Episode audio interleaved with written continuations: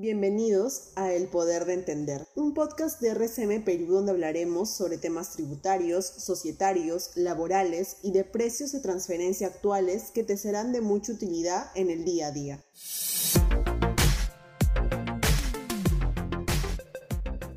Hoy hablaremos sobre los contratos modales en tiempos de pandemia. La coyuntura e incertidumbre actual de nuestro país trae como consecuencia que los empleadores, con la finalidad de ahorrar costos y adaptarse a la nueva normalidad, celebren contratos sujetos a modalidad. Hoy definiremos los contratos modales y qué requisitos se deben cumplir para su correcta aplicación. Primero definamos qué son los contratos modales, los contratos sujetos a modalidad o contratos temporales son aquellos que se dan por un periodo determinado y que se celebran debido a las necesidades del mercado o a la mayor producción de la empresa, así como cuando le exija la naturaleza temporal o accidental del servicio que se va a prestar o de la obra a ejecutar. Dichos contratos pueden ser celebrados tanto por el sector público como privado. Asimismo, para su validez deben contar con las formalidades establecidas en el decreto legislativo número 728.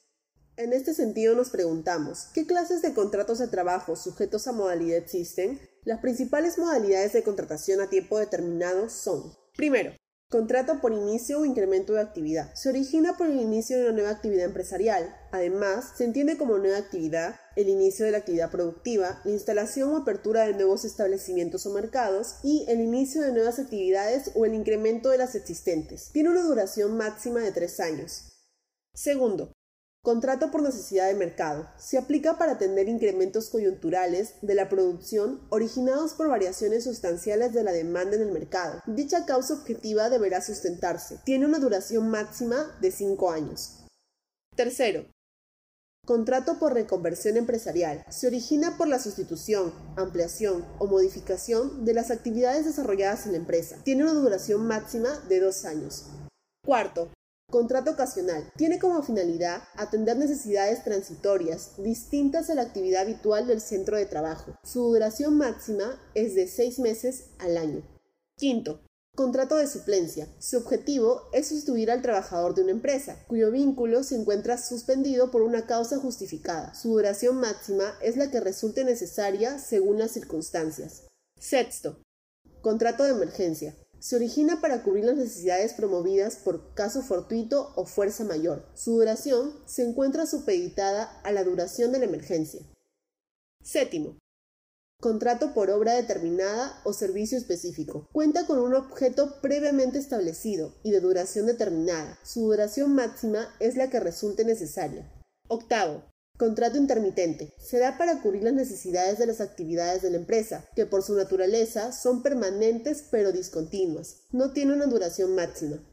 Y por último, contrato de temporada. Su objeto es atender necesidades propias del giro de la empresa que se cumplen en determinadas épocas del año. Su duración será el tiempo que dure la temporada. ¿Cuál es la formalidad que los empleadores deben cumplir para celebrar este tipo de contratos? Deben celebrarse de forma escrita. Se debe consignar de manera adecuada la causa objetiva que motiva la contratación temporal. Por último, no se requiere aprobación previa del Ministerio de Trabajo. Ahora bien, durante el presente estado de emergencia nacional y sanitaria, ¿qué deben tener en cuenta los empleadores para la aplicación de los contratos modales? Mediante la resolución de superintendencia número 152-2020 SUNAFIL, se aprobó el criterio normativo adoptado por el Comité de Criterios en Materia Legal aplicables al sistema de inspección de trabajo de la SUNAFIL, el cual establece que el empleador podrá aplicar los contratos sujetos a modalidad considerando el contexto de la emergencia nacional y sanitaria debido a la pandemia por el COVID-19, la etapa de reactivación económica asociados a esta coyuntura nacional. Hay que tener en cuenta que, de acuerdo con los requisitos legales y siempre que concurran las circunstancias que configuran la causa objetiva de cada modalidad de contratación, en particular por el contexto de la pandemia,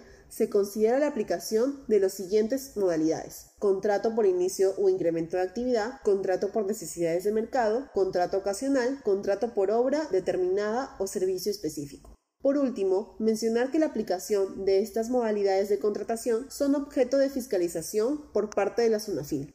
Y hasta acá llega nuestro tercer episodio de El Poder de Entender. Recuerda que puedes encontrar más información de valor sobre este y más temas en nuestras redes sociales en Facebook, Instagram, Twitter, LinkedIn y YouTube como arroba RCM Perú.